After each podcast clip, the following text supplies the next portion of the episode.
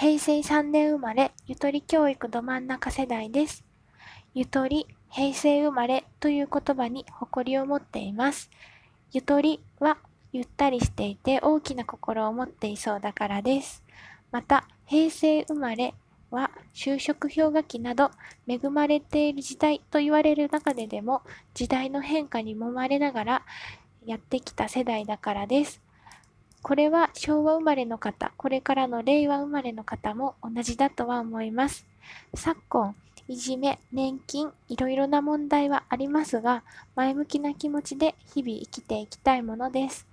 みんなが住みやすい時代に近づいていくことを願っているし、私も行動していきたいものです。浅井先生は落ち込んだ時、前向きな気持ちになるためにすることはありますか？教えてください。